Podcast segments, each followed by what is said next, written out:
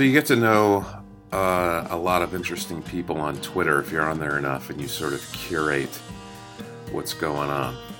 Uh, curate meaning, of course, tweak your follower list or who you're following, and kind of weed out folks who aren't that interesting. And, and I don't mean get rid of everybody uh, who doesn't align with all your worldviews. Um, in fact, that would be really boring. I purposely keep some people uh, or continue to follow people who are uh, who are people I actively oppose in some regards, uh, but I want to know what they're up to, so I do that. But you also occasionally come across people who uh, are just fantastic, really funny, or really smart, or really insightful. And uh, Jeff Lyons, who we host here on this episode of Labor, is all of those things. Um, a really nice guy, a really smart guy, and a really funny guy to boot. Um, one of my favorite guys on Twitter. Almost every single tweet he has is is laugh out loud funny, and I mean that quite literally. He runs a site called called Used Wigs, and that's of course his Twitter handle.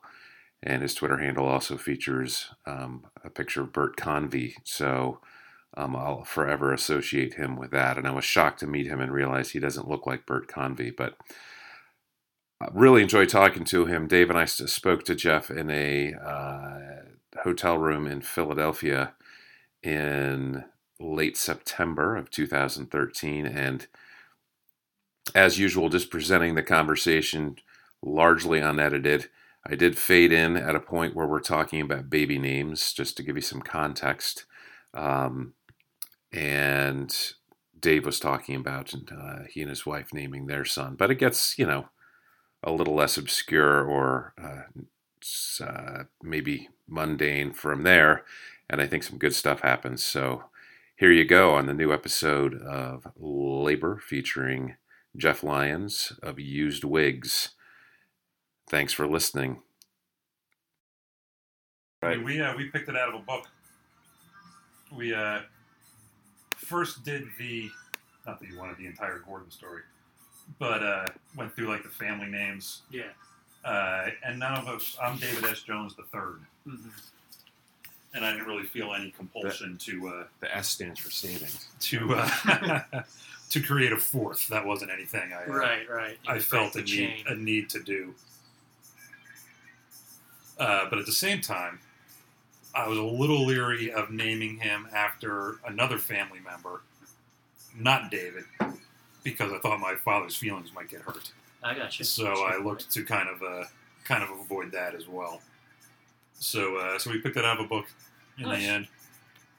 That caught me by surprise. I wasn't expecting Gordon. I don't know what I was expecting, but I was I was like, oh yeah, you don't hear that very often. What do you have? Uh, yeah, Jo- I like the names. It's just that I think we, and they're not super common, but they're. Uh, I wish I'd gone. I, you know, to be really revolutionary would have been to go with something from more our era. yeah, yeah. I mean, you know, Jeff, Dave, Matt, Uh-huh. Michael. I like names like John, Michael, Yeah, yeah. Sarah. We went with Jonas and Audrey. Oh. Jonas is my boy, and Audrey's Jonas is of course the girl. Yeah. Audrey's very nice. Too. Thank you. How about Yeah. yours? Well, I went. Uh, our oldest is Juliet, and that was our first. So we went and did the whole Social Security. We're like not in the top fifty. Uh huh. It's like even it was closer to the hundreds, and uh, we haven't met too many others. And then for the second, um, I had to do a family name. My mom passed away, and I wanted to take a family name that I liked, and her, her all my family's from Ireland, like off the boat grandparents. So Una was her cousin. She was very close to. So O O N A is my second daughter. Oh wow, Wow. So it's that is It's committed. very that, that's got to be top twenty at least. huh? wow. It's in, in it's- County Galway. Yeah, right. Exactly. Maybe not even there anymore. It's uh, there, and of course she went to preschool, and her teacher was from Ireland, and her name was Una. So it was nice. Really? That is And the teacher was like so pumped. Like she Uh-huh. thought when she first told her, like, "Are you kidding?" Right, right. Are you making fun yeah, of me? that's kind of what it was. Right. Then- so she was just like, "This is great, a little Una, a big Una." That's really cool. It's I like it's that. one of those where like Kelly's parents, when we told them, they're like, "Oh, that's a name." You can tell they're disappointed, so they give you that kind of BS. And then my family was more like, "Oh my god, so nice." So My daughter's middle name is Ione, which I really like. That was my grandmother. I never knew that. Yeah, which I think is nice. It's a nice name Wow. because you don't hear it very often. no, no, nice. I O N E. I like that. Oh, oh, Skye. I guess the ac- Ione. I always said it Ione. Yeah, hers But, is uh, pronounced Ione. Uh-huh. Audrey's Ione. I forgot. It was a name I haven't said. in a She long was Time. She Ione go- Skye was when we were young. Remember when she went on the scene? Everybody's like, Yeah, "I'm in love." Right? yeah. Yeah. Uh-huh. Well, she wasn't saying anything, and she was going out with one of the Beastie Boys, Yes. or married to one of them. She was married, right? Yeah, Yeah. yeah. She was in uh, what River's Edge too. That uh, Mm. Mm-hmm. that was a Keanu, creepy and Crispin Glover. Yeah. She was like real alternate cute in that. Alternate cute is a good Right. term. That was before I think say anything probably. Right before Yeah, I maybe. think it yeah. was Yeah. probably before that. But she, yeah, for like a two to three years, she was everybody's like, wow. Yeah.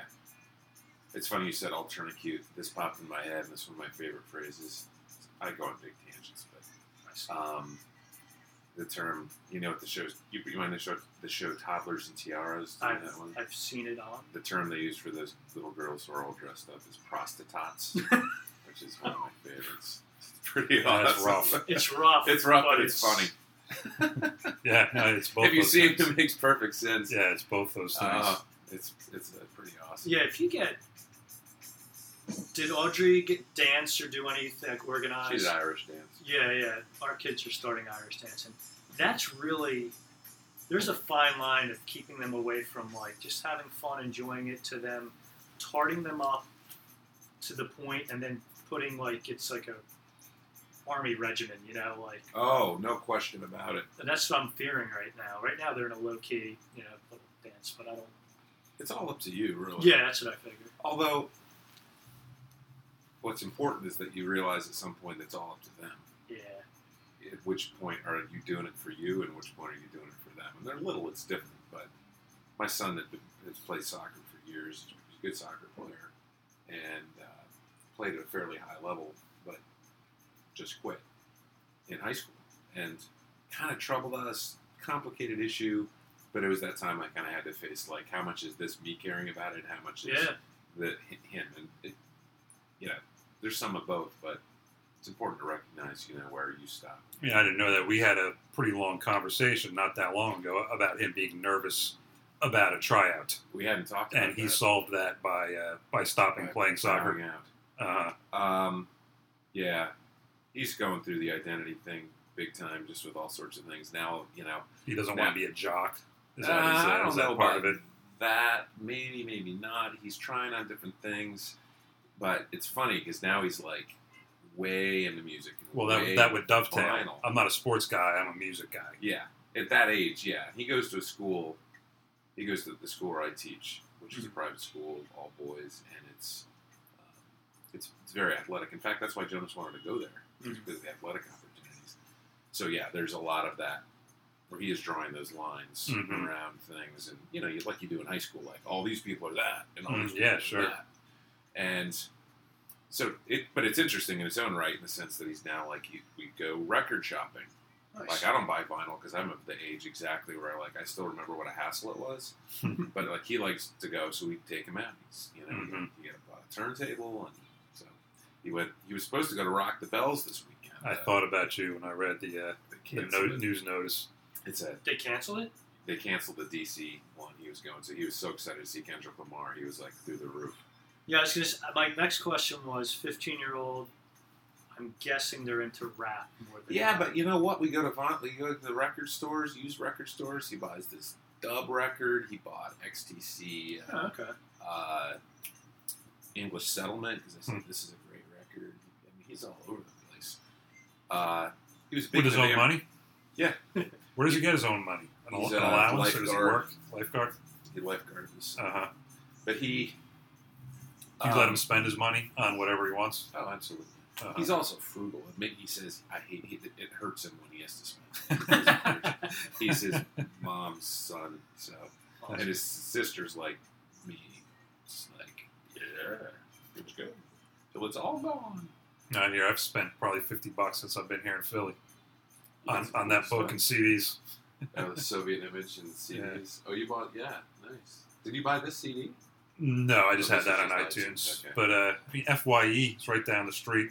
Yep. It's actually a pretty darn good record store Yeah, compared to what we have in, in DC anyway. I'm amazed it's, it's still kicking. There's not a single, uh, and I mean literally zero, uh, place to get new CDs in uh, in the District of Columbia. Wow, really? Really. Not even like Best Buy or something. like Well, I guess yes. The the big box, have, you know, yes. Boy, am I busted. have their, have their little corner, but like a record store, a music store. Yeah. Uh, not a one. that. Wow.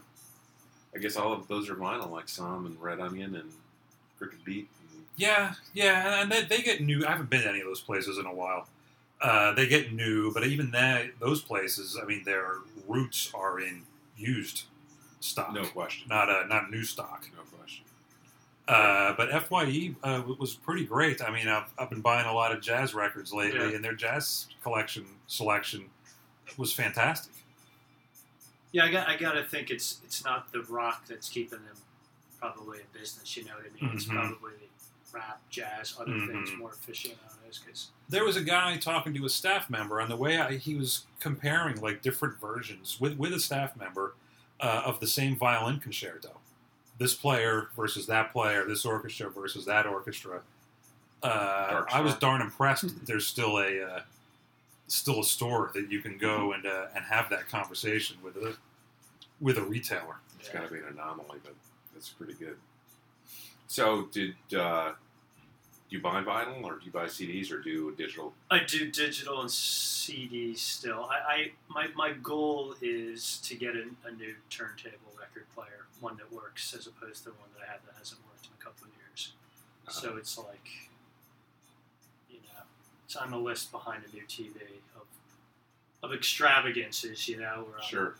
So uh, U Turn Audio is one I've had uh, had my eye on. yeah, They do uh, handmade turntables. They're a base model for uh, for like two hundred bucks. yeah. I, I just want a compact unit to Mm-hmm. sit there. Now these are pretty tight. Yeah, nice. Artisanal. Yeah. yes, that's right. Yeah. Um. So you, let's talk about the site Yeah, yeah, yeah. and like origins of everything, and Oh. how you got into I've, I've used wigs. And, Yeah. And uh, you know, it sounds like there's an element of not exactly a collective, but you've had a podcast, you have a partner, you have a couple guys Yeah, we you do things with, and and then yeah, start with that. we um I guess it was like late '90s, mid '90s. Well, I got the name from uh, I was working advertising company, and it was during like right pre tech boom. It was '96, '97, and I had to write an ad and basically say to companies as for a technology publication, get your domain names now, hmm. or the only thing that's going to be left is I'm like, what's a horrible name? I'm like, or everything that's going to be left is usedwigs.com. Did a graphic, they loved it, blah blah blah and that and I'm like, you know what? I might as well grab this domain name because what if something? So I grabbed. It was like back then it was pretty expensive to grab domain names too. you know. Uh-huh. So I grabbed like usewigs.com and I kept that. And then uh, like a year or so later, I'm like, you know what? You know, I was writing for just various dumb stuff, and I'm like, I build websites. I could build my own. And so I, am like, well, I have usewigs.com. I'll just put it on there. I never really thought I was going to brand it. And then um, I just started writing uh, like onion-esque pieces, just really stupid.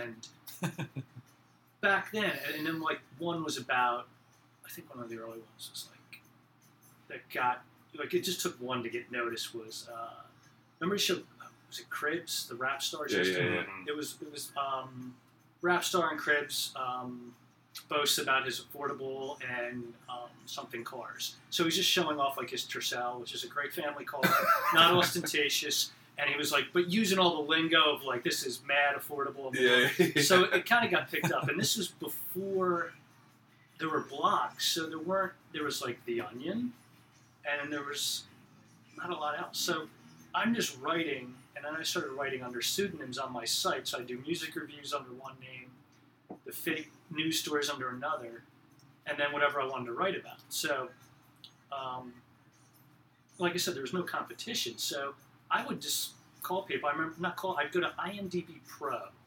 You pay five dollars and you get more information. So it was like 2001. I'm like, hey, Judd Apatow, would you want to be interviewed? And he'd be like, sure. And like he would interview, like just you know, Jesus. email back and forth. And I, and then I started like a musician. So it was like Craig Wedren of, um, Mhm. you know, Shudder to Think? Shudder to Think. He's like, I had a great conversation on the phone. And back, all you had to see was like, I have a website. They go check it out. Because I was a web designer, I designed something that looked legit. Yeah, yeah. And there was five people on the masthead. They were all me, but different names. and I was, and I was like working full time and just every night writing like a madman, just pumping up the site to a point. And then, um, then uh, someone from like, what was it? Web 1.0 stuff is what you're saying. Yeah, yeah. It, it was the site. The, the back end was horrible. It was kludged up HTML everywhere. Sure. Um, no content management whatsoever. Um, and then uh, VH1 was like doing a thing. And they're like, Yeah, I saw you on VH1. I'm like, how the hell can this be? is this real? And I'm like, that's how I recognize Yeah, you, yeah. actually. they, but anyway, um, tell the story about the VH1. Well, back then, it was, this was like 2003, 2004 as it was going. VH1 would just be like, we want, you know, all the stupid talking heads they'd have on their shows Sure, in the 90s. So they were started going after, like, they wanted, I think, more articulate types. So they went to, like, magazines and popular websites. And my website at that point was popular depending on what search you would do. I'd come up. Mhm. So one of the producers like, "Hey, I love your site. Would you want to write some jokes?" Or I'm like, "Sure." So I wrote some celebrity jokes. They're just horrible jokes busting on celebrities for a couple of their shows. And she's like, "Hey, would you want to be on camera?" And I'm like, "Yes."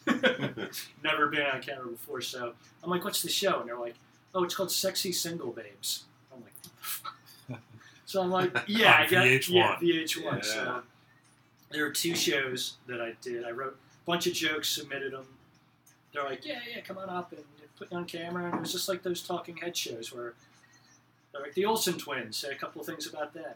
But the key was that it was real embarrassing, and they do it like champs. Is the the way they edit? They can make you sound great or a complete perv.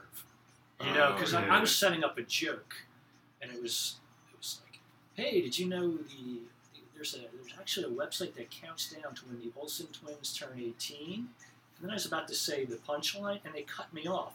So it just makes me seem like this lascivious dude. And they show me like, you know, there's a website where these kids turn 18, Oof, right. and then cut to something else. I'm like, oh, fucking great. Yeah. Yeah, yeah. But overall, it was good. You know, they, they was they're really nice, and you know, they didn't pay me, but I got to, you know, say, hey, I'm they paid you in fame. Paid me.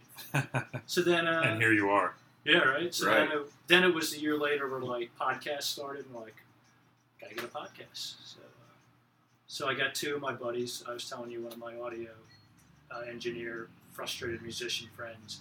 My other friend Todd, who's a local artist. Um, we started that in like 2006. Okay. Did a bunch of live shows. Did a bunch of weekly, then bi-weekly, monthly shows. But we would have. Wait a minute. So, so we didn't think of this ourselves? Yeah, I thought recording and conversations was kind of our. Um, But we, we went through every iteration of like bad, like figuring out how to do pod, pad, podcasts well and then doing them bad and hmm trying to do live. we're doing one of those right now. Yeah, yeah. yeah. Well, you know, we've only been doing this a short time, really, and we've already done two that are uh, that are unusable. Really, Just yeah. because we chose audio, we chose yeah. a poor setting, Yeah. so the recording We- we've had a stinks. couple of. Uh, and it, We were and talking about that. can't Breaks be, your- can't be surgically uh, yeah, breaks your heart. repaired. We, I had one of the best shows with uh, one of my friends. His name's John Solomon. He, he's a WPRB. Oh, I know John. you know John. Sure, he's sure. he's sure. like a owns record labels. He great Yeah, like indie rock that was a huge, uh, well, not huge, but like a really big deal label back in the time. Yeah, he had My Pal God day. records. That's and- what it was. Yeah, now he's Comedy Minus One. He's just putting out uh, the new. Uh, who's he putting out? A new Oh. Bottomless Pit. Oh yeah, yeah, yeah.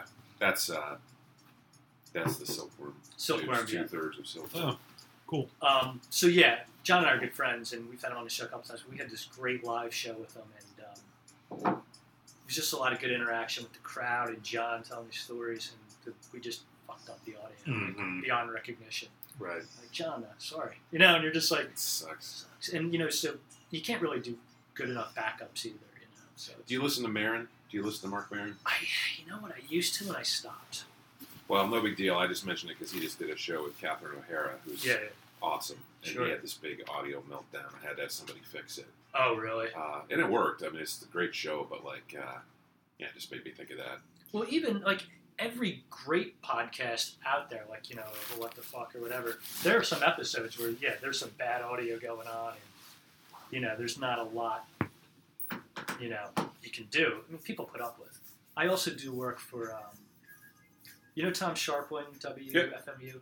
He does a podcast called the Low Times Podcast, where it's Oh. Tom and two other people, Maggie and Dan, and all they do is interview music- musicians. No comedy. I mean, they're funny, but it's just like Tom interviews Lou Barlow, Tom interviews, Sure. and uh, I built their website and I handle all Oh. the tech stuff for them. oh, really? So I do that on behind the scenes. Um, one of those deals where you know, and this was like a good kind of thing for like you know social network how we met through Twitter and you know Sure. friends of friends. You know, I met Dan and Tom through Twitter. You know, it was like one of those things. Dan's like, hey, I really. We played a song by Dan's band like five years ago, and he's like, "Holy crap, you guys played a song of mine!" Like, so we became friends. He's like, "I'm friends with Tom we want to do a podcast. Can you help? And it was all of a sudden, you know, like via Twitter DMs, we're arranging this, you know, thing. Yep, And then yep, two years later, so they're putting on a live show in New York next Saturday, Oh, nice. and they just got their the guests lined up is the Wrens. Oh, wow. that is doesn't. I said, all that way to take them away from them trying to record an album. Exactly. And then, uh, It's it's taken them longer. Well, yeah.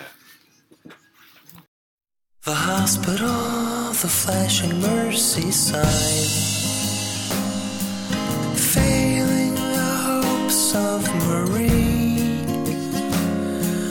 Junior is late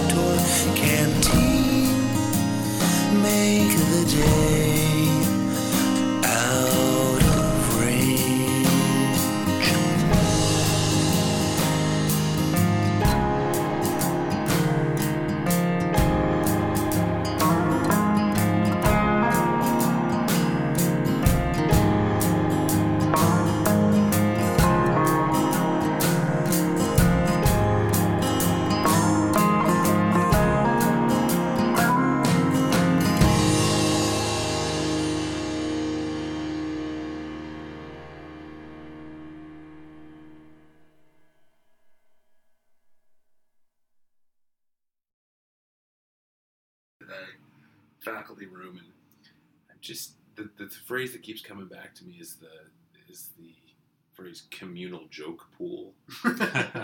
It was some cartoon like it was. I think it was a New Yorker cartoon. Yeah. Like another line from the communal joke pool. You know, where it's just stock shit. It's the Yeah, stock, yeah, stock, stock. stock. Well, like, you're totally familiar with that. You had one of my favorite tweets, which is like, I forget what it was about the office. Like, I, I came to the office today and said, "Is it Friday yet?" And I was hoisted upon everyone's shoulders and declared director of funny or something. Director of laughs. Director of Yes. laughs. you had you had another entry on uh, on used wigs that's that's just like that. Uh, you know, ten responses for "Is it hot enough Yeah. for you?" And this, I, I think that's like with Wigs writing for that for years pre Twitter. And then when Twitter came along, Mhm. I remember we had a, a big podcast about it. And we had a, a woman who's a uh, Michelle Melker, who's a really great artist, illustrator. Yeah, She- fucking conservative bitch. Oh, oh, sorry. Different, diff- Oh, my, different. my, my bad. She's very. Uh, um, she's like, I'm on this thing Twitter. It's great. And I'm like, oh, what is it? She's like, oh, you can just write whatever you want, whenever you want, 140 characters, any thought you want. And the three of us like, that sounds awful. yeah. You know, like you, you know, the I said to her on the podcast, I'm like, the only reason you would need Twitter, like someone would need to hear you, if you need to defuse a bomb. You know what I mean? Like that's when it's important to hear from Right. you that quickly. She's like, no, it's great. And then the three of us like, that's so stupid. And a week later, like, what's this Twitter? Then we're on it. You know. Well, it's funny because it took me so long, and I, I remember the first time I signed up. I'm like, now what happens? Yeah. What? What's happening now? Like, of course, you're following one person or something. Yeah, or two, it takes a while. so you don't know what the hell's going on. I don't even know. I, I guess I know what hooked me in, but I remember when Jon Wurster went on, like his second tweet was, um, he tweeted first, and the second one was like, "This is great. Now, now when do I get paid? You know, it's like, when is this?" Which is a uh, good question. That's pretty funny. yeah. You he, um, well, I want to go back to what I was saying because I, yeah, I want to hear like well, I, I'm not really sure of people I actually know. We're all like, I I think we're all pretty funny in the band, for sure. Michael has a very, very unique way of, I don't know, pulling out lines out of nowhere. Sure, absolutely. Michael's a top fiver for me as well. Yeah. Two through five are uh, are unranked. okay, that's it. Uh, Matt Matt is the champ. I, I don't I don't mind telling him that he's, he's the funniest guy I know. Uh, two through five are uh, are unranked, but but they are set. I'd say Don is up there probably. Don is up there. You're right. Our friend Don, who contributes to the band too, and is essentially the band's recording member. Anyway, I don't know. I, I should go on. I've just never thought about it. I was like, no, I just well when you mentioned uh, Scott Story League Scott, he's one of those in my top three, and he's hmm but they all like different styles of your funny friends. Like you know, standard Sure. like drunk funny guy who's always throwing out lines. Scott is like my militant, angry, homosexual.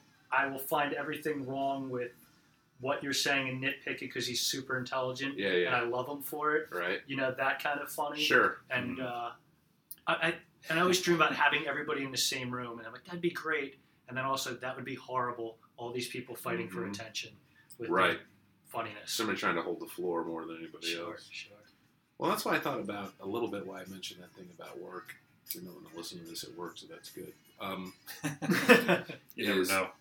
no, I Keep that in mind. much they wouldn't get it at all. But um, the communal joke pool. I like well, no, no, that I, I love the people I do. I like the people I work with. It's just um, I was just thinking of the fact that I am a tough audience, and this it's really, it's pretty damn hard to make me laugh. That's actually. good. It's a good way to be. Do well, you I think Michael and I played off each other to do that. Like Michael doesn't isn't going to give you the big laugh. yeah. Anyway, What were you going to say? do you find with being um, parents and being forced to be friends with the parents of your kids' friends? I find that the most challenging, That's interesting. challenging dynamic, and it's always. And I'm the guy that I, I don't know if I've been cursed, but everybody who That if you can curse, no, I've Oh, been cursed. You've been that cursed. I to say we I label like- explicit. like- so. when we're becoming good friends with the friends of people's parents, like all the dads are the quiet, and then if and then the other guy's quiet and they don't say a lot. So when the the women are doing something, it's just us. Uh, I I I freak and then I don't shut up and I just kind of have to feel like, hey, so we're hey, on. we're on, So, yeah, yeah, and it's and I'm not doing shtick, but I'm trying to think of like icebreakers. Hey, do you guys like Right. beer? Yeah, you know, like, exactly. along the lines Great lines that. like that. Great lines like that that everyone would embrace, but uh, I, I, I know what you mean. It's- I, I and that's actually that does relate to something I was saying. Not to make it bring it all back here, but like I'm actually trying to get more comfortable with silences in general yeah. with people because I just find it exhausting. The fact that I feel this burden to like you know keep every conversation going, and it all relates to me being ultimately sort of in some respects an introvert and kind Mhm. of shy and all my extroverted behavior really requires a lot of work from me so i'm trying you know again you have this chance to reset as a teacher and going in this year like you know i'm not going to sit here and hold up both sides of the conversation for Oh yeah. for, for colleagues and stuff like that. And you know, what happens is, I think interestingly, if you do end up spending time with somebody like you're describing, in some cases they'll sit there with the silence, but in other cases the burden shifts, and all of a sudden they're like, "So, uh, you know," and you realize you don't have to do all the work. yeah, I'm getting better at it. I think my, my wife's pointed out, like, hey, you're better at that, that like shutting up. I'm like, okay, good. You know, and I'm like, thank you for that because you know, I don't want to be like the clown or the, the guy who doesn't shut up, but it's just like a little nerve thing. I think. No, it is for me too. I think it's pretty natural. I mean, silence can be unnerving when you're in a, especially an intimate situation, Yeah, yeah. Because especially if you're staring down the barrel of two or three hours with somebody. Yeah, and that's what it is. It's Yeah. like a, a party. You know, like when they're real little, you're going to be. Well, uh, just in the way you originally framed the question, uh, I mean, I'm just embarking on that. Yes. Uh, but I have had my first taste of it, uh, to put it that way. I went to a one year old's birthday party, right. you know, which was absurd enough, Sure. you know, in of itself. Uh, but I'm there with a house full of people, you know, none of whom I know. I don't have, on the face of it, anything in common with any of them, except the fact that we've all procreated. There you go. Uh, and You be proud I- of that, though. I I found myself, and I, I was I noticed this at, at the time. that it It's not something I I realized in retrospect.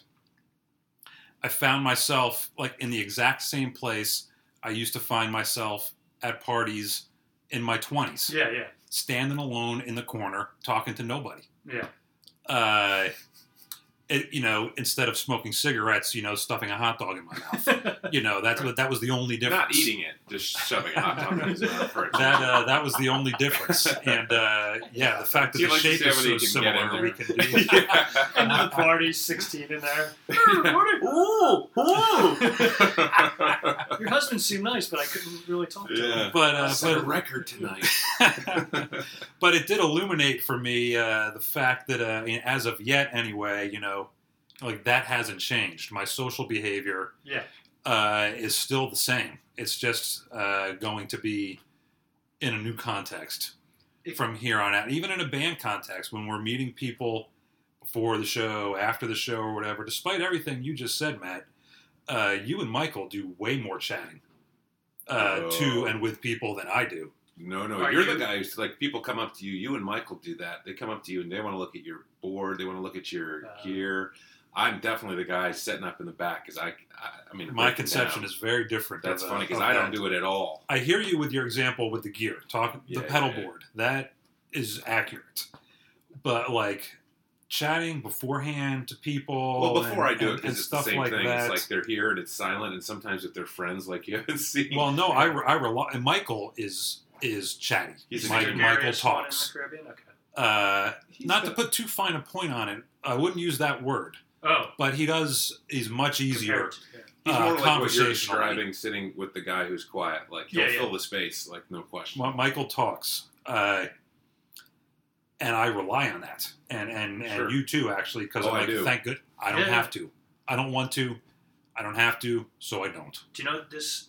Did you guys see uh, the Rush documentary? I was just gonna say that. Was Yeah. that first of That's all awesome. I was just gonna say, but do you know where he's going specifically with I- this? Uh, yeah, I'll, I'll 'cause let I Jeff do fill know. it in. Yeah, I do it's know. well, But, uh, first of all, it's probably the best band documentary because by the end of it, It's I touchstone want- stuff for us. yeah, I wanted to just hug.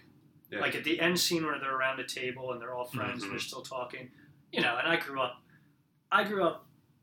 I love punk. I love hardcore. My brother was in a heavy metal band. Mhm. he played Judas Priest, Iron Maiden, and Rush, and he's a singer.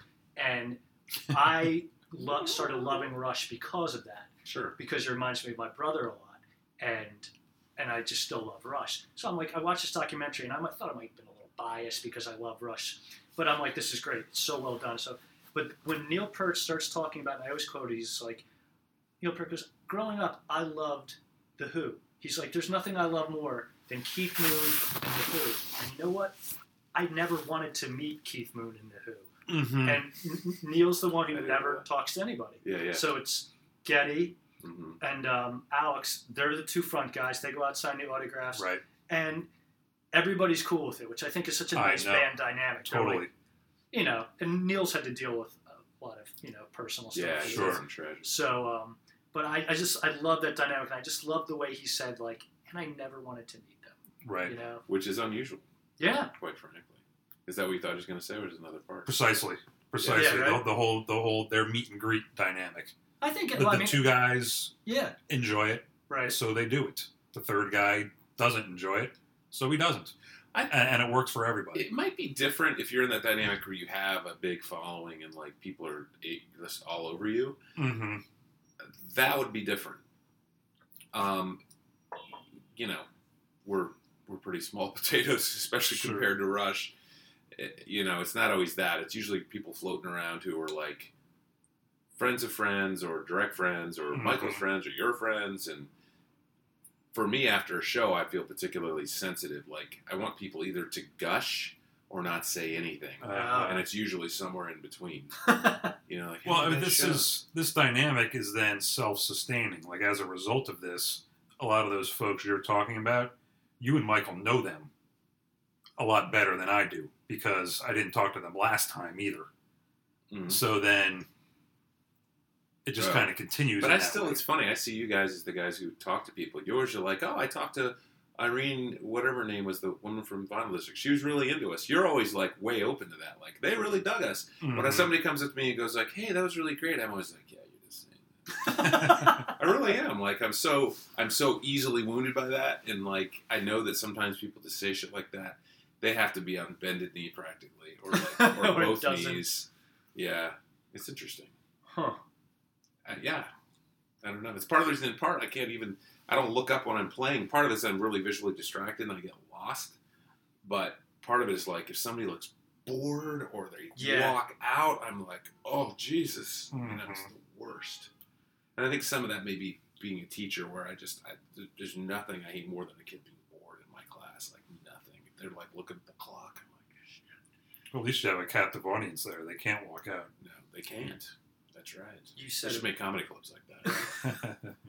So, I uh, I was I'm, I loved the like I said my brothers in bands like I was a, a geek about you know I was in a band in high school and after no but I've I go you know I see bands I've spent my whole youth and adult life going to see bands and I'm like the I consider myself the best fan because if I'm seeing you your band you have my concentration the whole time completely enwrapped in, in what you're doing mhm. we went and saw it was like 10 years ago Dave Hill the comedian Okay.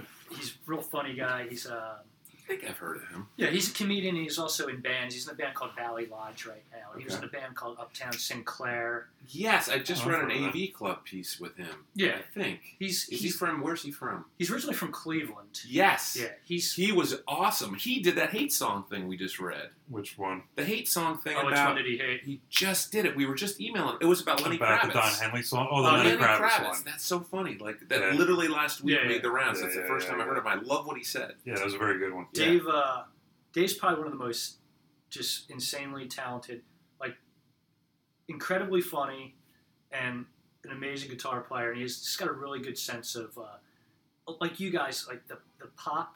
He, he he has that kind of like knows what is like a good power pop Mhm. song, and like right now, I think he's you know, trying to decide should I go to the comedian thing, should I do Right. the, the music, and he does both. But the first time I met him, probably 12 years ago, Philadelphia bar called The Fire. He's with his band I know Uptown The St. Fire. Clair. Yeah, yeah. Nobody in the room. My wife and I, guy running the board, and one other person, and they were awesome. And Been throughout there. the whole Yeah. song, in between every song, Dave's talking to the crowd like he's talking to 10,000 people. Philadelphia, I love you. You're not the city of brotherly love. You're the city of sexy motherfuckers. Wow! and going to the next song, like Yeah, yeah. just huge rips and just playing, not even like looking out in between. Like every song is like, "You guys are awesome. You're the best," you know. And it's Yeah, just put my wife and I put on the show like an hour, great. And afterwards, talk to him, and you know, he's a really, really nice, sweet guy. And he's just like, "Thanks for coming, blah blah blah," you know. And that's you know, we kind of. And he's done um, some. We've had Used Wigs Oh, live nice. shows, and Dave's come and played. Right, I've heard. I've heard. Right. that, So it was just that, like, what kind of skill set is that to, to completely not be bothered by what's going on when you're playing and be so into your own little thing? Like, that's a whole other thing on top of what I you're think doing. it's cultivated like many Mhm. skills, and because we have been through the gamut. Right. Cultivated like what did you say? Many Like many skills. It's Many skills. cultivated. Yeah, Uh, M A oh, many skills. Uh, Um, it's because Michael and I were in a band before this, and then now we've been doing this for a while. So I mean, we've been at this same exact thing, more not the same exact thing, but I mean that level of obscurity to a degree for 20 years, Right. plus. And you do get. Mhm. I mean, there's stages, and of course, you like a lot of times when you're working on something, you take two steps back after you've taken one step Mhm. forward, and you have that night where you're just like, "Fuck this! What the fuck?" And you learn like that doesn't get me anywhere Yeah. and it's actually poisonous to think that way. And I don't sweat it anymore. In fact, I probably it's probably a bigger concern for me when people are actually there and they're there to see us. I feel like there's expectations because some of the thing that's kind of interesting is when you're playing like uh, you're like okay, it's going to be the sound man and the bartender and a friend of Michael's over there, and we're going to fucking kill it because I don't care. Right, right, right. So that's my psychology with I mean, I uh. Keep going, but I gotta jump over here real quick. That's cool. Uh, I mean, Matt just talked about uh, you know obscurity and, Yeah. and, and being there for a, you know, for an extended period of time. I mean, that's all all relative. Uh, I mean, we're friends with a lot of people in uh, in DC, other musicians to whom uh, like the the Caribbean have made it. Right. Uh, you know, we are uh, you know what they aspire to be. Sure. So I mean, it depends on your on your vantage point, I guess. And and this can feed to a question I, I sort of formulated on, on the way up here today, uh, with you and and and used wigs. hmm Uh, I mean, I, I think sort of the uh, I don't know the top of the pyramid pyramid in, in some respects for, for that sort of thing is is the AV club Yeah. Oh, definitely. uh, it's a little bit different with with a band. I mean, I don't being a member of the Caribbean, I don't. I know I perhaps like aspire to be as well regarded as you know Radiohead say, right. but I don't actually aspire to be in Radiohead. Right. Right. that that's not how it works. yeah. Whereas you could, like, do you aspire? You know, if Yeah. you, when you think about it, when you fantasize about your your popularity future, used wigs to be as popular as the AV Club, or jumping ship and being on staff at Yeah. the AV Club. It's it's neither, and at one point it was. I remember when I first started to use wigs, and I was solely doing the the satire. Um,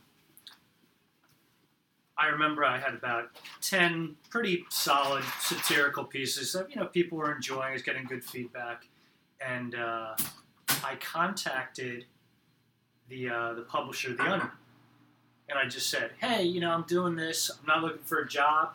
Just want to." And I, I really, I just wanted some advice. I'm like, you know, anything I can do to kind of, you know, I really like what you guys do. Any Mhm. advice you could give? You know, I'm a young guy, Philadelphia. And he sent me an email. It was very terse, but he's just like, Jeff, this is awesome that you're doing this. I'm really hoping you do well, but I cannot look at anything you wrote. I, I legally can't. And I'm Oh, like, right. oh. And he's like, I don't mean to be a dick, but Right. anything, yeah, I can't even click the link. Because if I Uh, do, then anything that I write in the future that is anything similar to this, and he's basically, I don't want to get sued. So he's like, thank you, and good luck. Right. So I was like, all right. But I mean, back then, you know, when uh, uh, VH1 and there was a lot of before blogs, before everyone had entertainment slash humor slash you know satire, whatever websites, I was considering like I'm just going to do this, you know, and I'm, I'm going to do some web development on the side to pay the bills. and I want to get this going. But then once I had a kid, I'm like, you know what? I better stick with a job that I know will pay the bills and there's a future that you know mhm. where I work now at, at the university that can pay for my kids' college. So I had a moment, a realization in my life where I'm like, do one for work and do one for pure enjoyment. Don't let the enjoyment become work. And I slowed up on the used wig stuff, uh, on the written pieces, did more of the podcast. We did that for like six, seven years. We had a great time doing it, made a lot of friends, did a lot of shows. Um, and it was enjoyable and then I had you know my work life in front of a computer all the time, and then I'm doing this.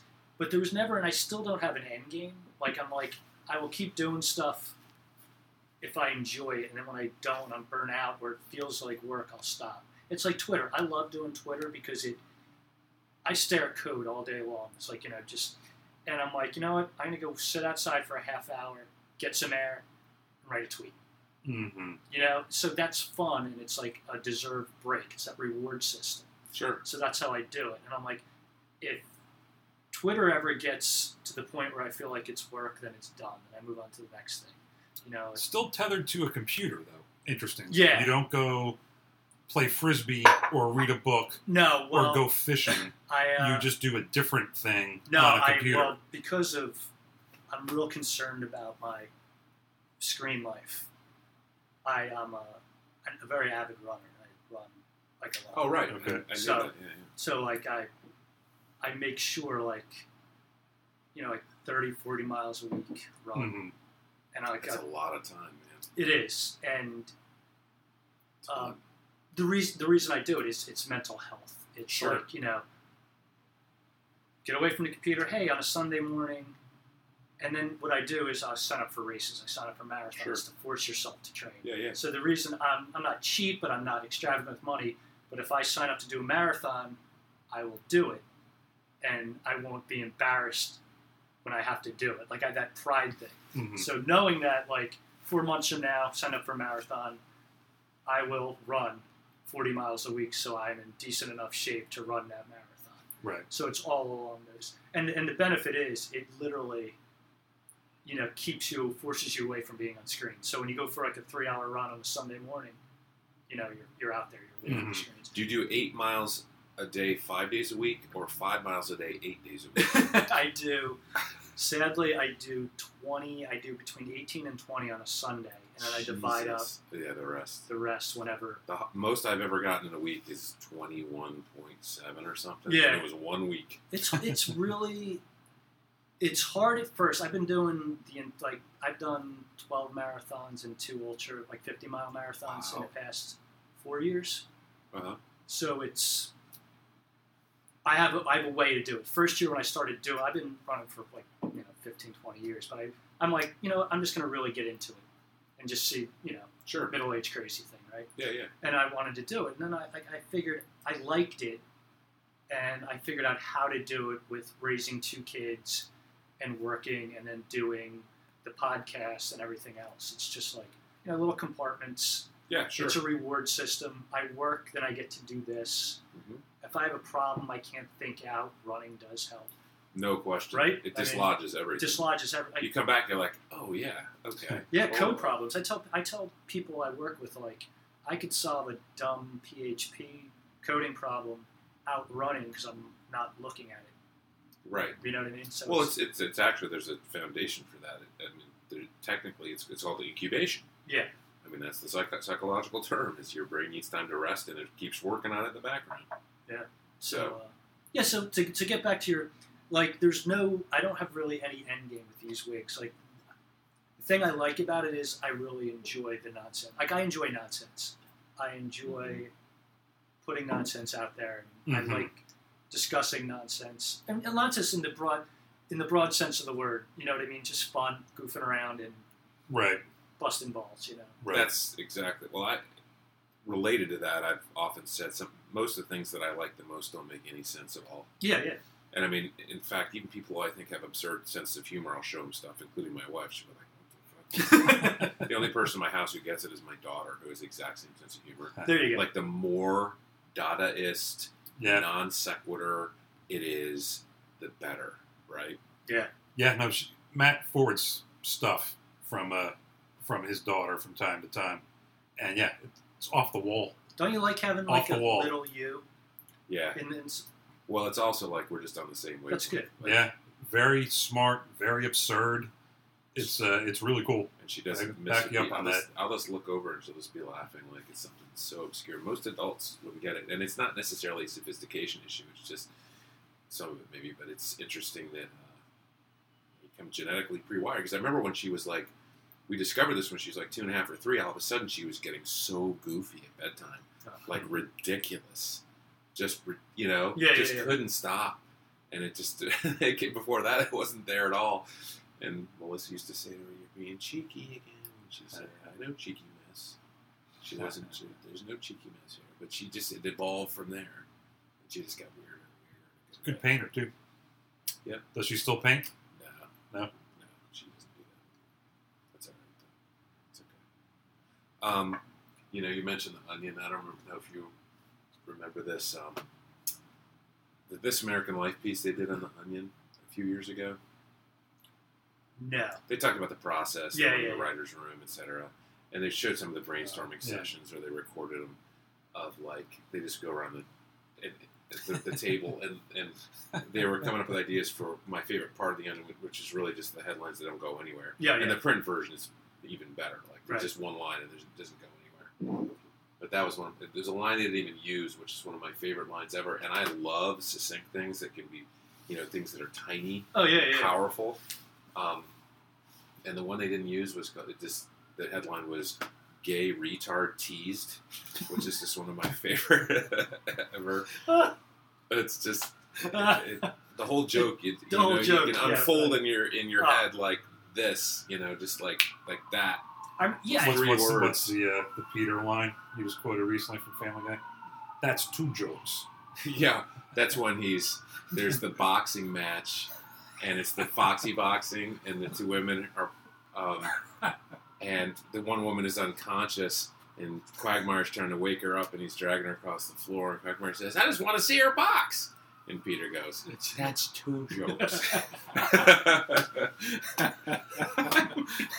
you can see the writers' room in that too, where they're like, yeah, yeah, yeah. I just want. Oh, wait a second. And then they, they decide to break the fourth wall, and Yep. oh, it's, it's meta. It's awesome. Philly's finest here. There you go. There you go. Um, Well, uh, let's. I'll, I'll pivot off that. How do you like living in Philly? I, I, I'm originally from central New Jersey on the ocean, uh, a little town called Belmar, I've heard of Um, right near Asbury Park. So I grew up in Springsteen country. Okay. and I never liked Bruce growing up. I was, I think it was sure. part of that.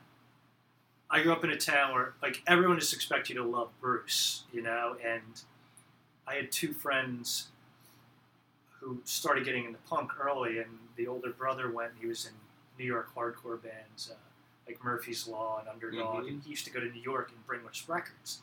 So we were like eighth grade. We'd have these Circle Jerk records and Black Flag, and See, VH1 would have edited that sentence differently. yeah. Oh Yeah, yeah, the Circle That's right. My lascivious delivery of circle jerks. uh-huh. Um, We had the circle. J- so I, I think when my friends and I were circle jerking to the circle jerks, no, it was that the more I got into that kind of punk and loving that, the more I felt like I needed to distance myself Sure. from sure. anything I liked. But it, but the, the one thing that I wanted to rebel against was Bruce and this whole Bruce thing. But I still I grew up on the Who and Cheap Trick and Yes, and I still had you know will never ever not like them. Mhm. But then um, when I came to college to Philadelphia, like I was amazed. I went to a s- small Catholic college that uh, no one heard of anything, like nothing. Like right. The music. I remember unloading my box of cassettes. Really nice guys, and I'm still friends with this day. They're like, "Who are these bands? What kind of music? I don't. This is like devil stuff, you know." It was just right. like really Same here. crazy to them that I would be like, um, there's a show, Fire Hose is playing downtown. Anybody want to go see? And they're like, who? I'm like, they used to be the Minutemen. And they're like, nothing.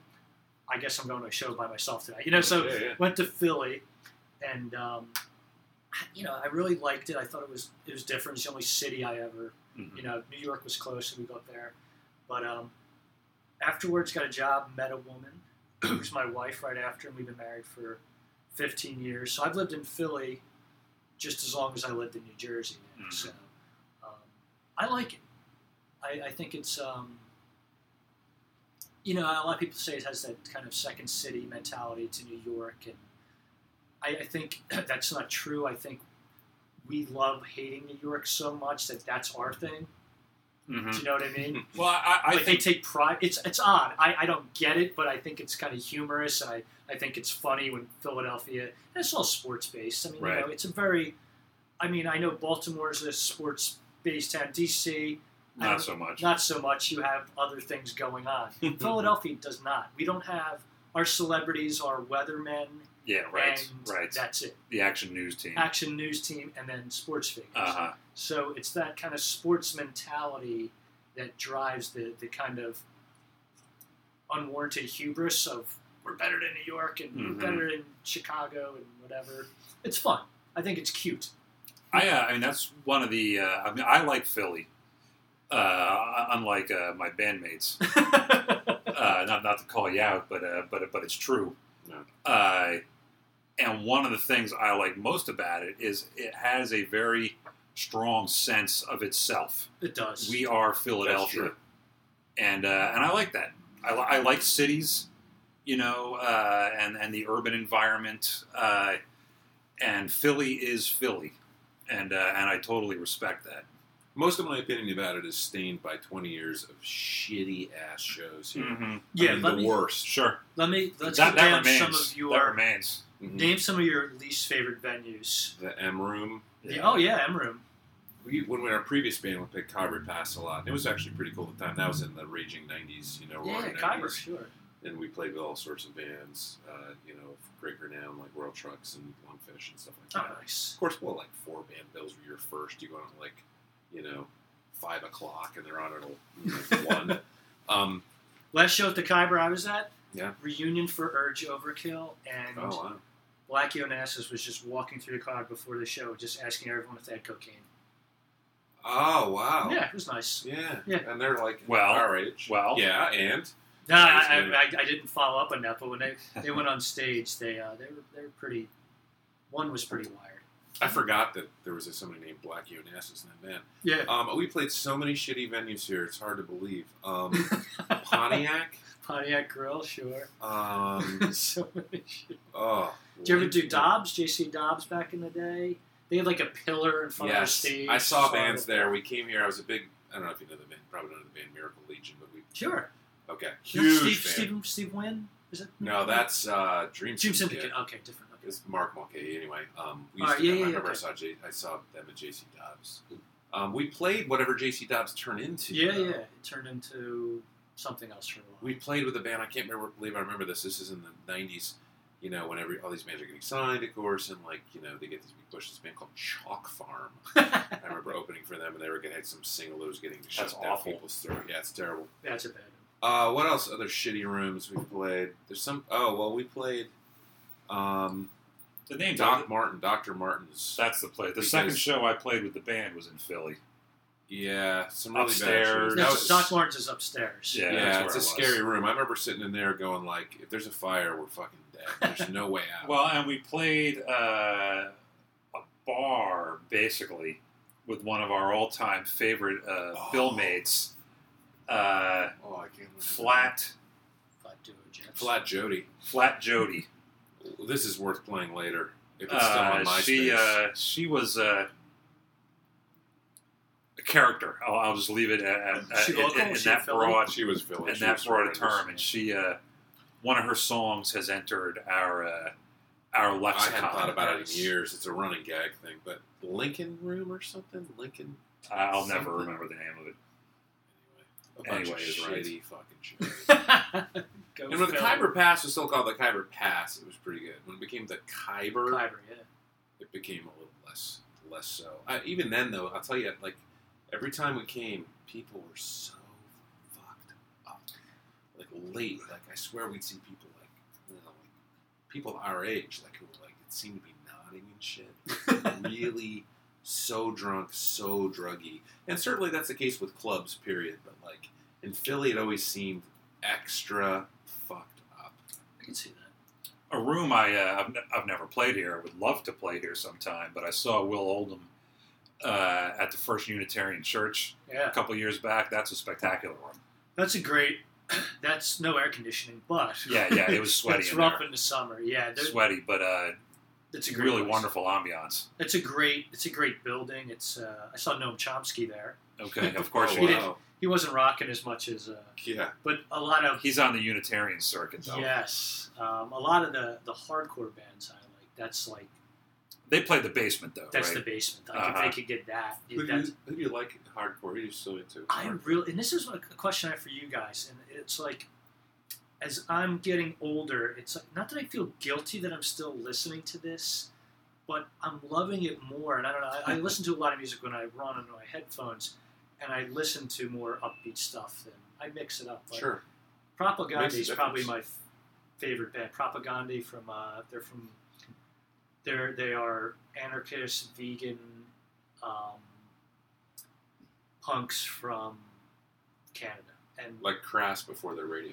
be- yeah they're they're they're but they're like super intelligent, insanely funny, self mocking, but their music is really serious and it's like social issues and it's very like pro women um, you know causes for like immigrants and stuff they see problems. But it's the music that's just so insanely i love it. It's borderline punk metal and it's the guitar is so crazy intricate drums everything about it just like it what really speaks to me.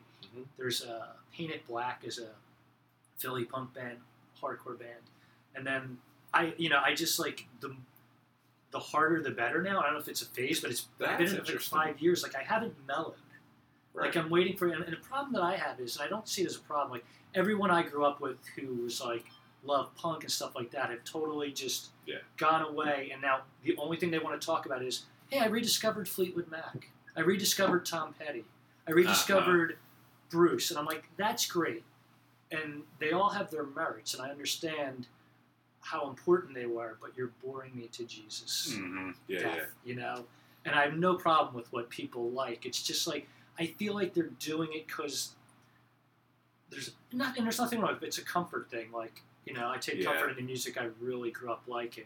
But, like, I haven't gotten to that yet. I mean, I'll still go put on a Pete Townshend solo album, like Empty Glass, and I'll still be the happiest guy. Is my favorite thing in the world. It's one of our favorites. Yeah, I mean, that to me is like a touchstone Absolutely. like I can't, you know, that's perfect album, right? Um, Yeah, I wouldn't go that far. Maybe two songs are. That's the problem. Alright, that's why it's two? not. That's Okay. why it's not perfect.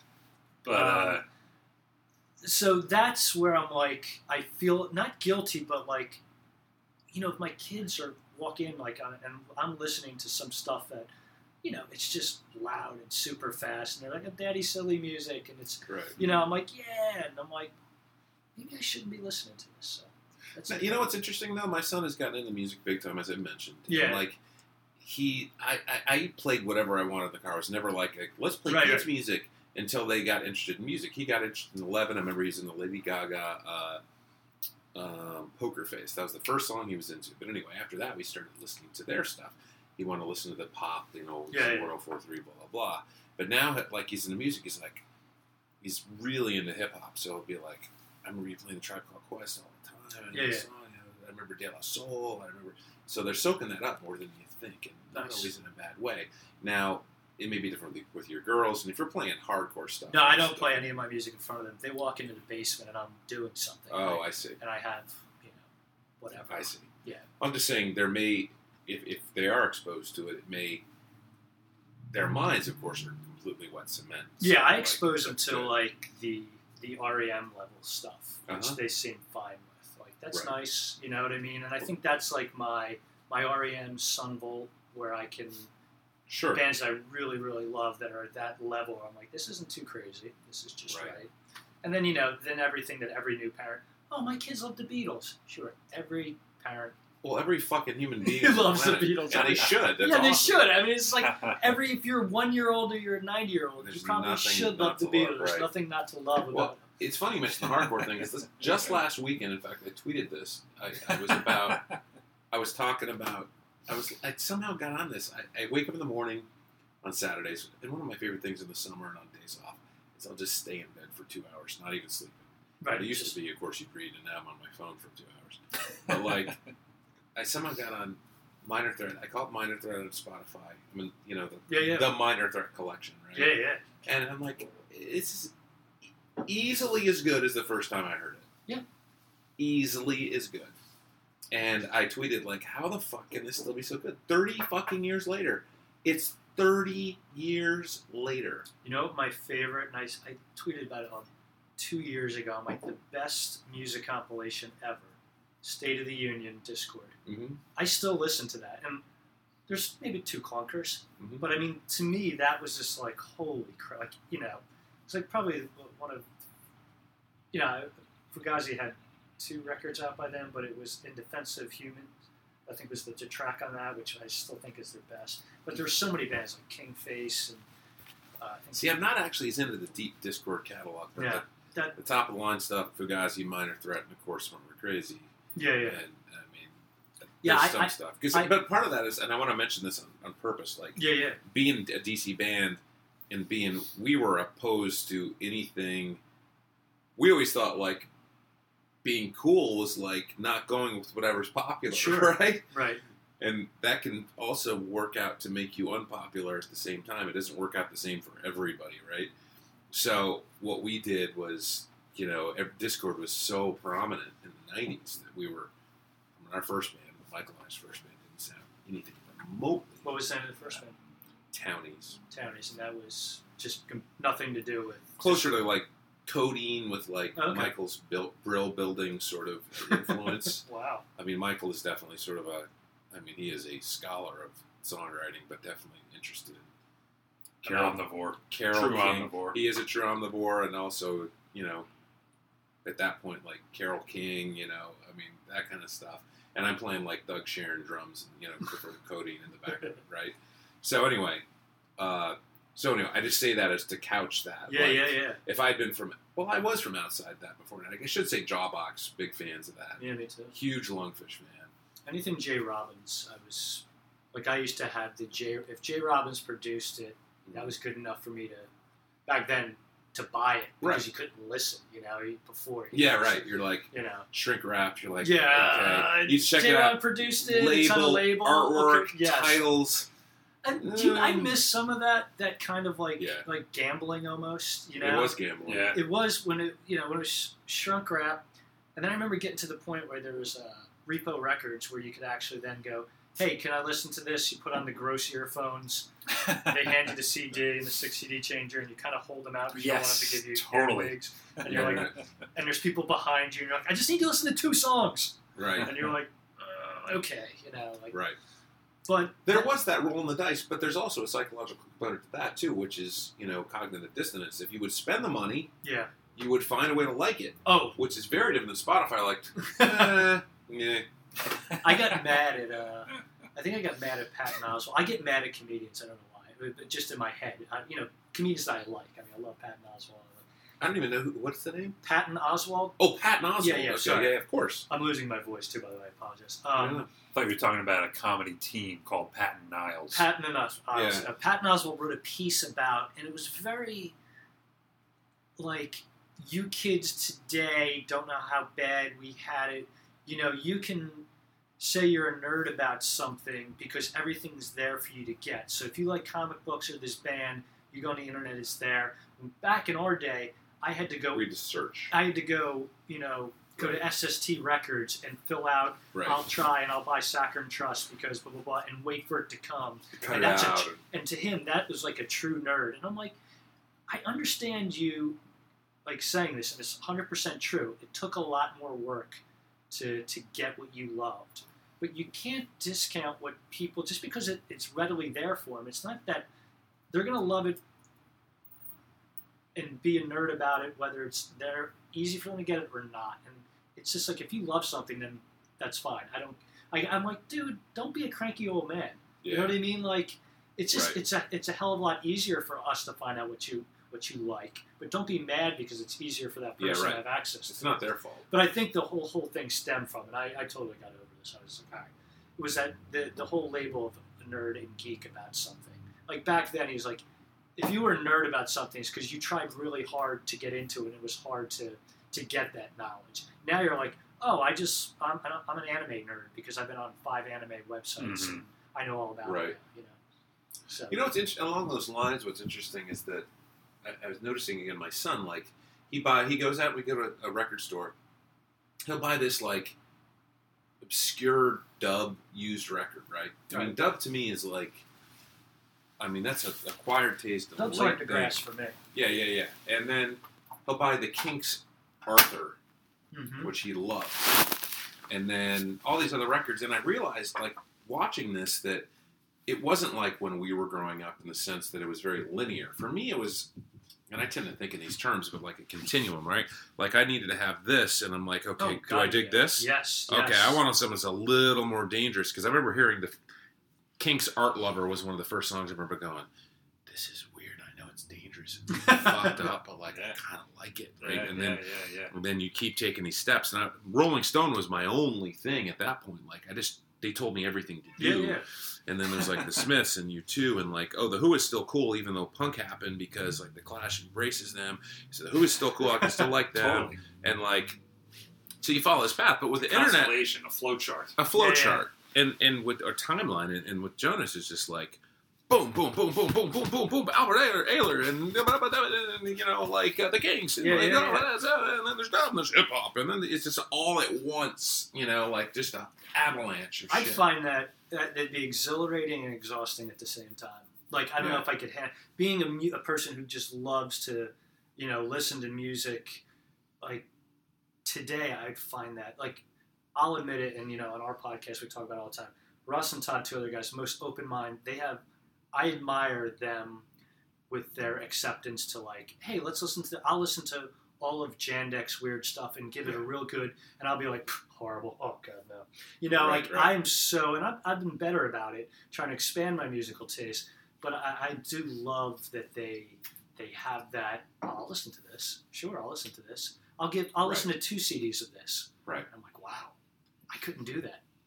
And I wonder how much of that is related. Are they the same ages? They're a couple years younger than me, and I think it's it's more of their. Russ is a musician, you know, multi instrumentalist kind of guy, play Right. anything, and he just loves like he'll pick. He's like, well, I don't really like that band, but I really like all the bass lines the guy was doing, so he'll like that. That's interesting. you know, and Todd, the other guy, just likes quirky. If it's different, crazy, if it's more people on stage in robes playing this song, the better for him. Son. Son. Yeah, yeah. Polyphonic spree. Polyphonic spree. Well- Son. Well, yeah. I was thinking about that today too. People like you can like things in so many levels, so many ways. but I did love your, your analogy of, of you had like the you go from here to here to here, and I'll go here because yes, they This is they're cool. This is not. cool. This is endorsed. Okay, so I'm gonna check this out. All right, and that's leads me. Yeah, exactly. I remember getting one for the road, the live Kinks album Mm-hmm. as a Oh, yeah. kid, and there's not a bad song on, on the whole thing. And I was just like, holy crap, this is just. And then I went down to go real early Kinks, and I'm like, this is totally different. Yes. So I, This is not Lola. Yeah, this is was, was like uh, the merry-go-round. What's the the whole the record? Arthur and the merry-go-round verse. that It's one of the longest album Yeah, titles. yeah, You know, it's the, the White Album, and it's just such great pop, fanciful pop Mm-hmm. songs, you know, that so Kinks. That you know, if you heard it today, you'd be like, yes, Kinks. But back then, I'm like, hold it, this is the same band as you know, one for the road, and I was or- like, so well, for me, I remember vividly. Yeah, the uh, all day and all the night, you know, Yeah. that kind of thing. That It was, was just the most exciting moment of my life Yeah. up to that point. I mean, it really was. It was like probably 80, 81. That song is still exciting. That Yeah. riff. It is, but in the spoken word kind of thing he does in that one verse, it, it's so fucking awesome. But but I know what you mean. Like that was the Kinks to me, and all of us were suddenly into our little circle. But I saw Ray back. Davies about a year ago. Oh yeah. Uh, good, sh- sprightly, Oh yeah. sprightly, distractingly sprightly. Oh really? Uh, a little bit actually. little I wanted much. I wanted to tell him in the in like the first five six songs, yeah, calm yeah. calm down and and play. Uh, and eventually he did, and, and it was a very rewarding uh, experience to stand there and yeah, Ray Davies play for me Wow. Where was that? uh, at the Fillmore, the new Fillmore in Silver Spring. yeah, yeah. Here's a question for band guys, and this is something I was r- totally railing against recently.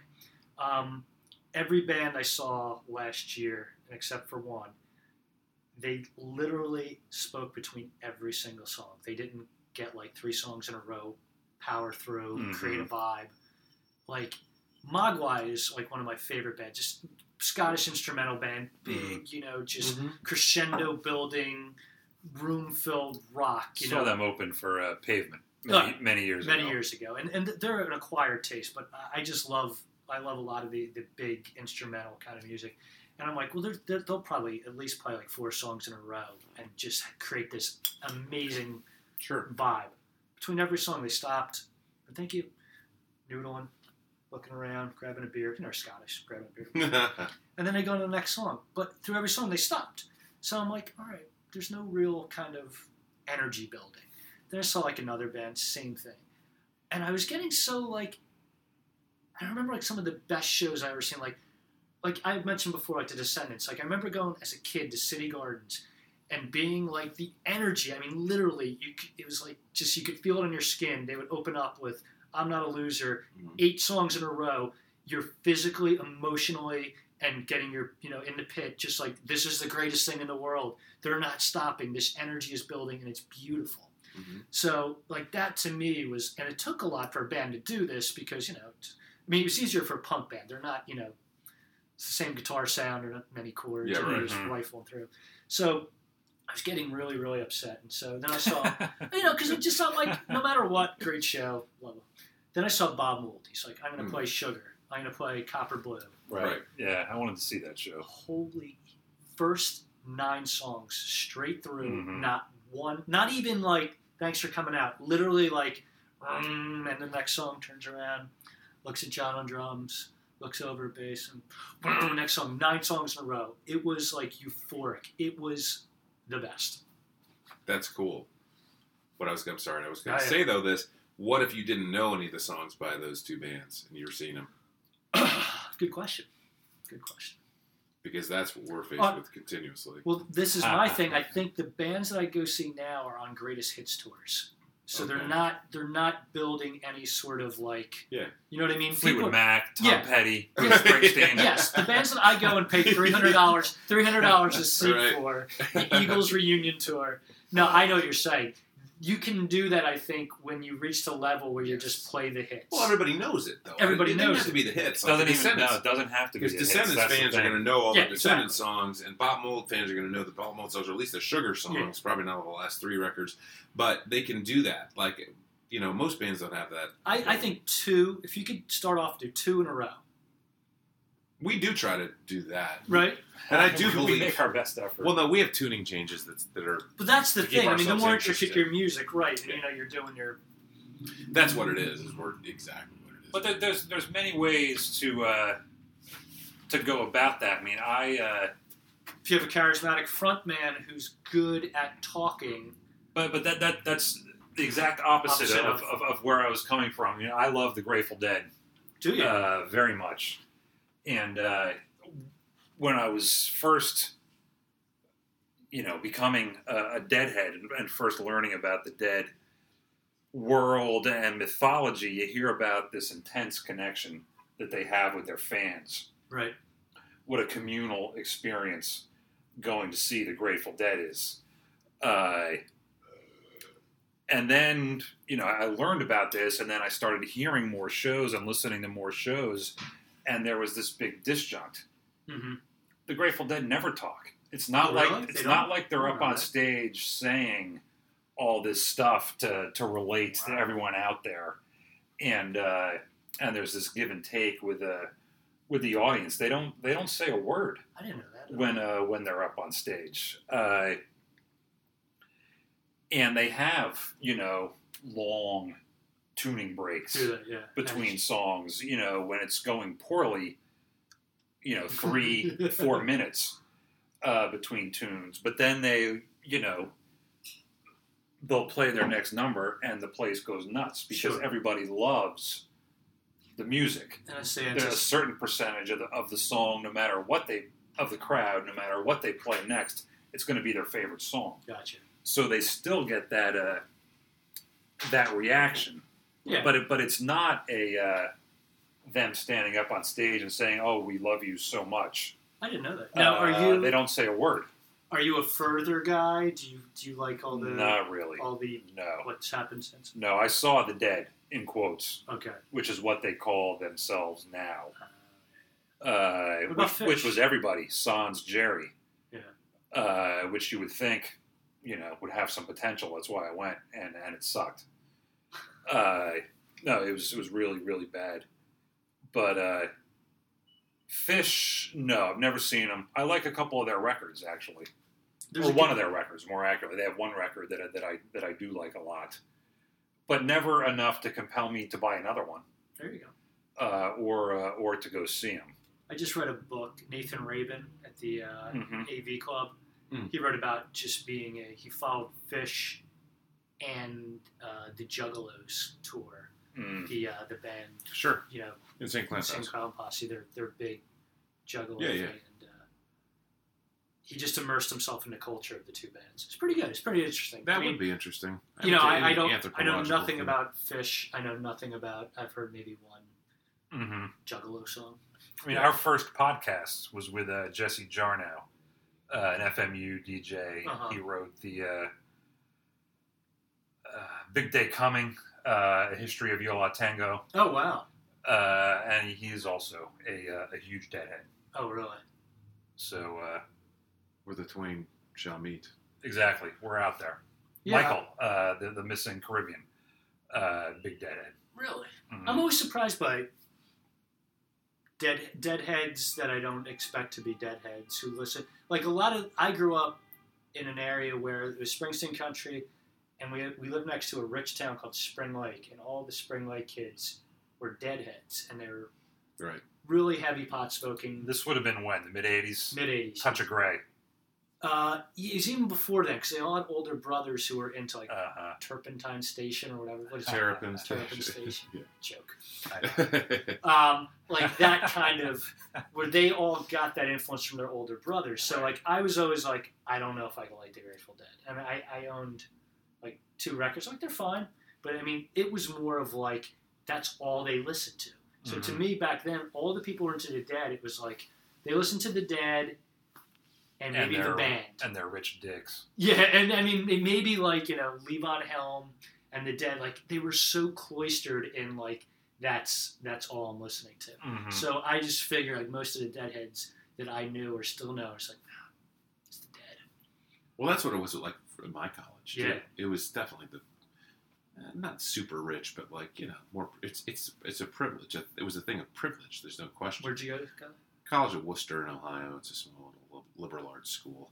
Right. But I came to the Dead more, and I'm not a big, I'm not a Deadhead like these guys. And in fact, I, I actually for pretty had my fill of the Dead for a while because these guys played a lot.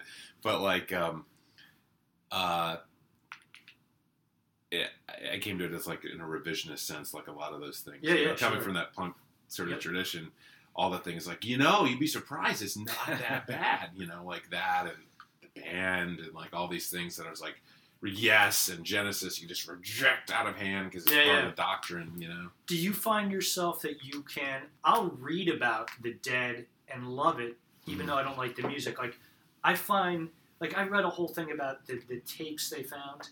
Yeah, you see the Yeah, New Yorker. the New Yorker Seriously? article. Do you know? I, I was was like so excited to read that. and I Yeah, remember I like, like I read it, and I was excited for like you know, I to find part two, and I had a paywall. You know, I was like, how am I going to find the second part? And like all that, and like I'll read anything about bands. Like I, I love band dynamics. I like band histories, even if I don't like the band necessarily. Yeah, yeah.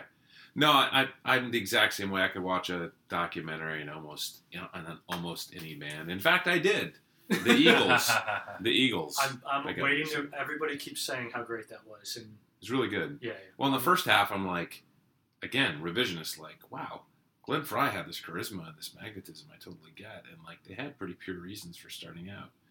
Um, Don Henley's a dick though, kind of. Is it? no, I, No? Didn't, I didn't come away with that. In fact, Yeah, okay. a little cheesy, but not too bad. And, um, more of a pragmatist, really. Okay. Um, Confidence. They're very confident guys. Little Somewhat, Yeah. yeah. Um, for me, it was more like Glenn Frey, like, oh, I get you as a rock, and I kind of get where you're coming from with the country uh, Yeah, yeah. thing, and it's actually, you know, is again pretty well intentioned. You've seen it, or you've just heard about it? I'm. I'm. I haven't seen it. I want to see it. It's Okay. like everybody, every Right. music person. I was like, you gotta see it. Uh-huh. Well, the second half, you'll be like, it's funny, it's because you start out like I fucking hate the Eagles, and then the first half, you're like, oh, okay, well, I don't really still like the Eagles, but this is interesting. And then you watch the second half, by the end, you're like, I fucking hate the Eagles. You know, they're just because they are at the end. I mean, it's the documentarians, in fact, saying like, I mean, it's just ruthless business. You know? Yeah, yeah, And yeah. the- they went out for two years, you know, in their first reunion, and they just fucking throw people out of the band who don't get in line because Henley and, and Yeah. uh, Frey like this is our thing. I just watched um, Sound City, the documentary. Yeah, I saw that too. I saw. Part, I saw pretty part of it. It's cool. Yeah, I love the whole- I, was ambivalent. The thing I didn't like that Dave Grohl turned it into, I'm a hero. Oh, really? I didn't sense. I that. got that. I got. He was pepper and everything, like you know, and, and listen to the sound of the drums here. Him and his drummer, you know, doing the drums. I'm like, all right, you, you can show yourself. But by the end, he was just like, and then they closed down the studio. So who swooped? Who who swooped in? I did. I bought the console, and then I brought it to my home studio.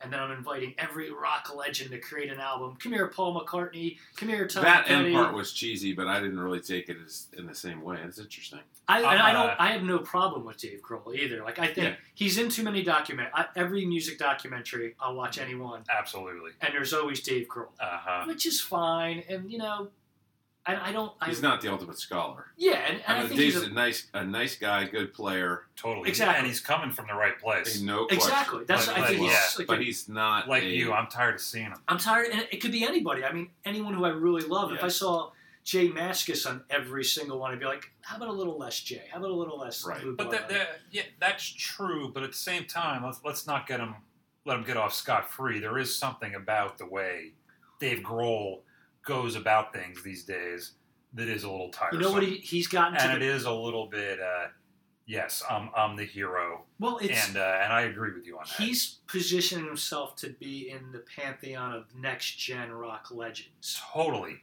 right? Totally. And how do you do that? You you buddy up with the second wave, with you know, with the Tom Petty's Stevie Nicks. Stevie Nicks and the Fleetwood Macs and all of those. You know what I mean? And he got But like he's also jamming with Paul McCartney. yeah, You he got Paul McCartney, that. like the the top legend. and Mhm. I'm sure he's like put out feelers to Pete Townshend and, And and Bob Robert Dylan. Plant and Bob Dylan. but right now he's like, oh, I can get Petty.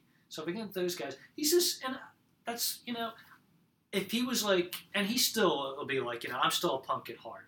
I'll have Bob Mould on my latest record, I'll, which is cool, and I was Yeah, yeah. very happy he did that. But I do see him as like, you know, he's like, I'm in the most popular rock band in the past ten years. We do no wrong.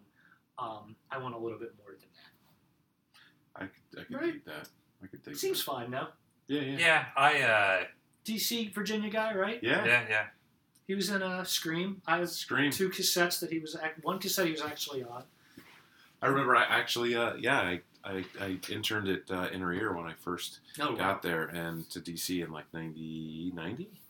and uh, we'd play around with tapes, and one was Scream. I remember, you know, just isolating drum tracks, and I didn't know Nice. the difference at the time. It was like before Nirvana, but later I'm like DC was my first. I used to rank the punk scenes like I would. hmm It's like DC, Chicago, New York, and then it was, you know, I think it was that whole because of Bad Brains turned me on to hardcore. Okay. Like when, when the I remember getting a cassette with Bad Brains on it, and Descendents on one side, Brand Bridge on the other. I'm like, all right, I'm I'm completely full You're in. now. That's it. Yep, That's yep. what I want to. All I want to listen to now. You know. Yeah, yeah. Yeah, and it was all like DC stuff, which is pretty I gotta ask, like, how old are you? early 40s. Okay, You? leave it at that. Forty-five. Yeah. I didn't know if you're older or younger than me. I couldn't really tell. 43. Okay, so yeah, that's interesting. Yeah, same. Yeah, totally. And but it also, uh, yeah, Bad Brains. That's you're a little younger than I would have guessed for somebody to be like that would be their an entry point. It was an old, it was the cool goth girl in our high school Sure. who we all wanted to hang out with and who's cooler than everybody. yeah, yeah. She was dating a guy two years older in a punk band. Uh, It's one of those deals. Rafe, the cool guy. Oh, I know. But yeah. it was like it was like a John Hughes movie. You know what I mean? Oh, it's like, yeah, you. oh Eileen, can we can we go to the concert? She's like, yeah, Rafe will drive us to City Gardens. We're gonna go see a band called, you know, it'd be like I do remember Vandals. City Gardens always seeing that on the. It was that in like Jockey Club in Newark, Newport, Kentucky, which is near in Cincinnati, around Cincinnati. Or, Yeah, uh, City Gardens was the one of the scariest places. Yeah. All those. I talk about like the 930 Just- Club equivalents. This is pre that, or actually Right. 930. The original 930 was uh, actually a little late to that scene, but somewhat part of that. And then, but yeah, those places, man. There was a, there was a group of skinheads called the Family, and they would hang out in the parking lot. And there were shows you would go, and you'd be so scared of the parking lot, you'd either turn around and not go, or go park a very far away near a park and then walk because you didn't want to Yeah, go through like mm-hmm. skinheads in the parking lot. What was the threat? Were they going to beat you up? Y- the I th- mean, no, or they was it just they were scary no, looking, there were some. and I don't know how to process it? we were young, we're sophomores, juniors in high school. No sort of punk look about us, you know, t-shirt and shorts, just normal. Right, but Like, what was the, The threat? threat was you would go in and it was super violent sometimes, like literally noses broken. Some of the shows you'd go to, there would just be melees, fights in the pit. They'd start in the pit and it would just go around. Mhm. I mean, I saw Violence is fun. yeah, it was like there was a lot of good, healthy pit stuff, you know, like just Mhm. moshing. A lot of fun. I mean, some of the best times I ever had was just, you know, like jump stage dive, doing all that stuff. And then sometimes you're like scared shitless because of some of the bands, like you go see, um, oh God, Cro-Mags, like Mm. a, a really hardcore New York band hmm Mhm. and they would play there and they'd bring some other like thuggish bands with them and there were just fights all over the place i mean you could stand on the outside and not get but you were you'd go there and you know who the troublemakers were and if you looked at like one of the skidheads wrong in the parking lot you'd be like well maybe when i go inside he might target me or something Mhm. and i've had friends who got in fights there but i was small so i'd always kind of you know sure. but the greatest experience I ever had there was Henry Rollins kicked me in the head accidentally. He did a flip. He used to have his bouncer, Brody, whatever, come on stage and during one of the songs, His body man. he would flip him over his back. Then Henry would land in front of the stage like this, land in front of the stage. I was right there, and the heel of his boot hit me the top of the head. Ooh. And as I'm falling back, he grabs me. He goes, "You okay, dude?" And I'm like, and then he gets back up, grabs the mic, and starts singing. awesome. And I That's was like, totally awesome. I was like, this is the greatest Henry Rollins. This is the part where Michael would, would tell us, and I don't mean this in a. No, yeah, like, yeah. Michael went to high school with Henry Rollins Did he really? just for a couple of years. He's a couple of years ahead of him, but Henry made him a punk tape.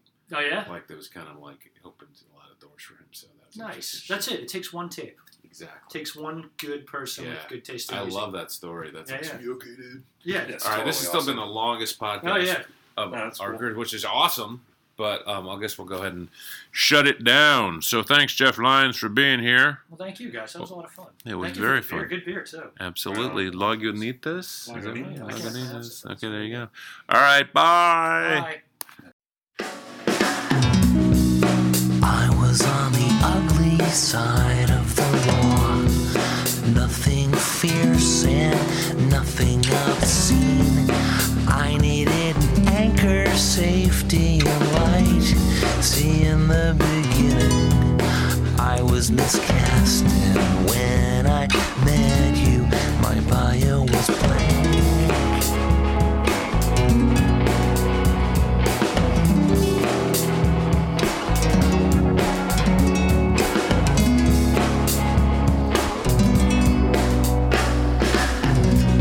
Yeah, when I found your body, your spirit was warm. No great sea change, no deep mystery. Sure, I found the letter, the handwriting checked. But you and I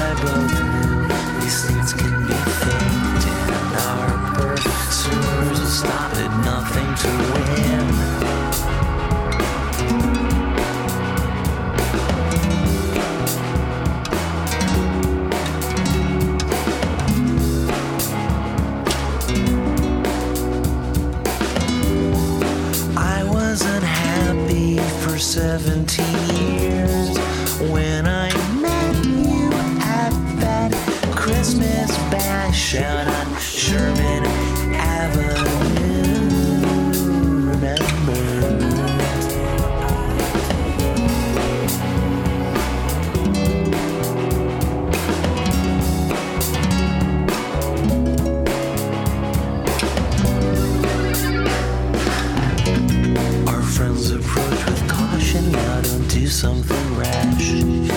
if I hear them or process their words.